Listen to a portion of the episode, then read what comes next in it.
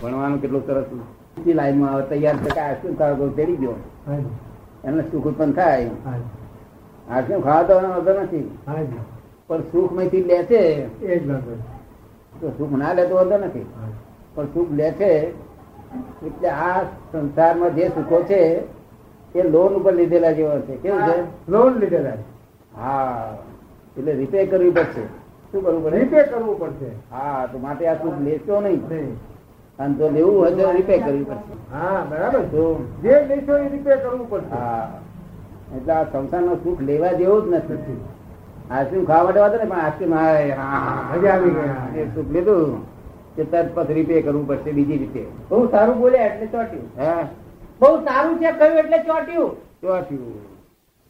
માટે સુખ સંસારી લેવા જેવું જ નથી. નહીં આ તો પેટને ભાડું આપવા માટે ખાવાનું જરૂર અને સુખ હતું જ નથી ને આ તો હોતું. બનાવે એટલે આ તો એક જાતનું માનસિક એ એક જાતની વ્યાધિ ઇમે- કલ્પિત બીજું ને? વસ્તુ.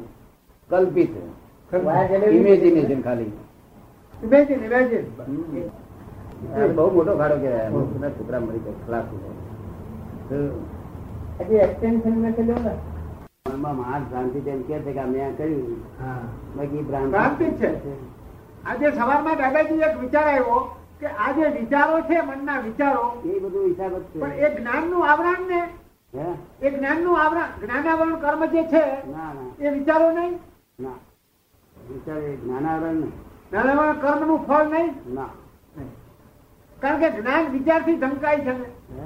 જ્ઞાન વિચારથી ઢંકાય છે દાદાજી ના એટલે કયા વિચારથી જ્ઞાન લગાય છે ખબર પડી ને? હવે આ તાત આપણે કંઈ પણ કરતા હોઈએ જ્ઞાતા દ્રષ્ટા તરીકે રહેવું હોય તો આપણે વિચાર આવે એટલે જ ઢંકાઈ જાય ને પાછો જ્ઞાયક ના ઢંકાય ને એટલે એને જોવાનો એને બી એને જો- જોયા કરવાનું એને જોયા કરવાનું તો એને જોવાનું અને ના જોવાયું તો રહી ગયું કેટલાક ને લોકો જાગૃતિ ના હોય તો જોવાયા વગર જતું રહે તો